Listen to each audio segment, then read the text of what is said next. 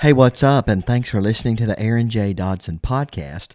This episode is a 10 minute overview of Christian apologetics where I focus in on the flood that occurred in Noah's day. There will be multiple episodes on this subject. This is the first of these where I will look with you at some of the facts and the timeline of the flood. We'll look at it from the pre flood perspective and we'll look at it from the details, some of the basic details of what happened during the flood, and then briefly from the perspective of post flood, a couple things about what happened after the flood, and then I'll expand upon these probably at least uh, in some detail in other episodes to come in the 10 minute overview episodes to come. Pre flood, first, it's good and important to keep in mind that the flood occurred because the sin of mankind was so great. Genesis 6 5 through 7 and Genesis 6 11 through 13. Mankind was condemned because of sin. and God clearly told mankind that through Noah. Two, one man, Noah, was allowed to build an ark in which a remnant of the people and animals ultimately would be saved in preparation for the coming flood. Genesis 6 8, Genesis 6 14 through 21, Genesis 7 2 through 4, and Genesis 7 6 through 10. Third, another pre flood fact is that Noah, by faith, obeyed. And he was saved because he obeyed God. And God shed his grace upon him. He found favor in the eyes of the Lord. Genesis 6:22, Genesis 6:8, Genesis 7:5, Hebrews 11:7. These are three of the most fundamental pre-flood flat, pre-flood facts that we need to keep in mind about that time. That the world had become so full of sin, God was saddened. He was sorry that he made mankind. That that means that the world, in my opinion, was worse than it is now. Now, I know that gets into opinion, but it seems that that would mean that the world was even worse than it is now because God has not sent his son to end the world yet, but instead he continues to prolong or prevent his coming for now.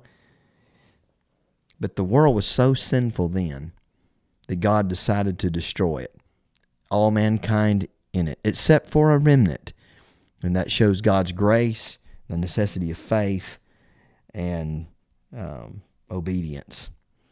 And then also, it's it's so key and important to keep in mind that these are things we know about the flood before the flood happened. The second main idea, some details about the flood itself. The flood, first of all, the flood began with the fountains of the great deep and the windows of heaven opening up.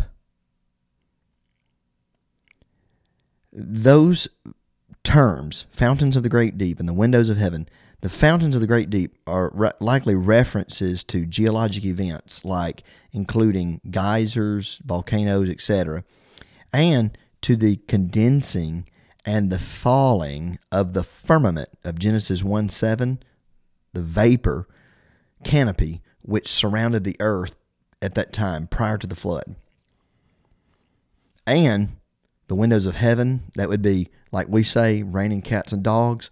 Uh, one of my instructors, Curtis Cates, used to say, well, the days of the flood were raining dinosaurs and hippopotamuses. It wasn't merely cats and dogs raining. but it rained for 40 days and 40 nights nonstop.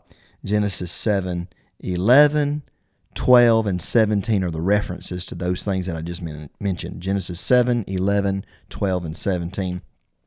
Second major fact of the flood the waters covered even the tallest of earth's mountains. That's incredible. Genesis 7, 18 through 20. But we may consider again later Mount Everest did not exist then. That came about from the flood. All the highest peaks as they are today were were built through the flood and the, the shape, uh, the, shifting, I should say, of the land. and the way the face of the earth changed. But nonetheless, no matter how high the highest hills were, and I do not believe the highest hills then were Mount, you know, St. Helens and, and, and Mount Kilimanjaro and, and and that these tallest mountains that we know today, Mount Everest. But however high they were, the highest then were covered, according to the Bible. Genesis 7 18 through 20. Third fact all animals and humans not in the ark perished. Genesis 7 21 through 23. For after a 150 more days of the water remaining at the same height, Genesis 7:24, the waters began to subdue. Genesis 8, 1 through 3. And the ark came to rest upon the mountains of Ararat. Genesis 8, verse 4. And that's the place where Noah and the others waited in the boat until the earth was completely dry. Um, Genesis 8, 5 through 14 before God commanded him to disembark to get off the ark. Genesis 8, 15 through 19. So there, there are about four facts about the flood that summarize the flood pretty well.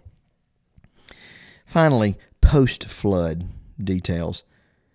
With feet on dry land after the flood, it's amazing. Scripture records that Noah built an altar.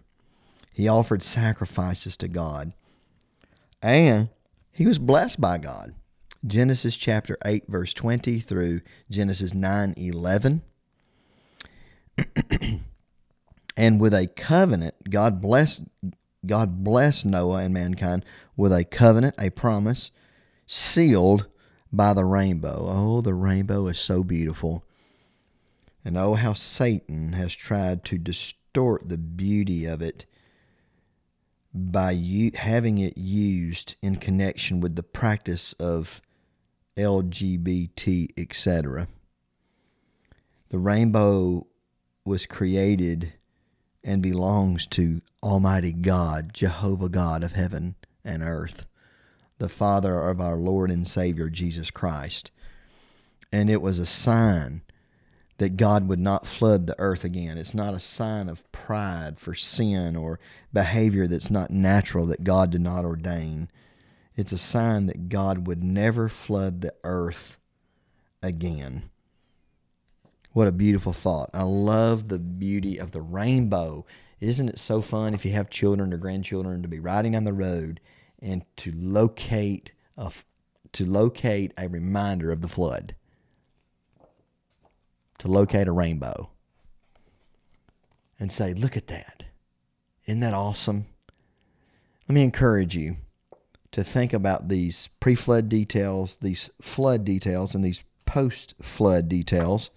These serve as a brief overview of that time period which forever changed mankind and the earth physically as we know it, even in, in a from a geogra- geographical and a geological perspective. I, I'm I'm I'm not a geologist. I'm not a geographer, but but I want to encourage you to study science from a creationist, intelligent design worldview. Study the history, especially of the earth and what happened after the flood because it will open your eyes to how true science and the Bible go hand in hand. and it shouldn't surprise a Christian because all truth is God's truth. Science, of course, is is the study of things, and it's where there are studies made, observations, and then and then statements of theory or fact are made you know, conclusions are made based on what has been observed. And so all truth is God's truth. And so true science is going to correspond with the things recorded in, in the Bible because God's the God of all truth. And, and the again, the events of the flood changed the earth forever. So, in time to come, look forward to more 10 minute episodes of Christian overview of Christian apologetics I'm probably going to have I know at least one, probably more than that, more episodes after this about the flood and details of the flood, including um, evidences for the reality and the universality of the flood, and also uh, some information about creation and flood traditions and some words that are used in connection with the flood that I think will help you in your understanding of God's Word and your appreciation of God's Word. Thanks for listening to this 10 minute overview. If you got something out of it, feel free to share it with somebody else and may it bless them too. Thanks for listening. God bless, and I'll catch you next time.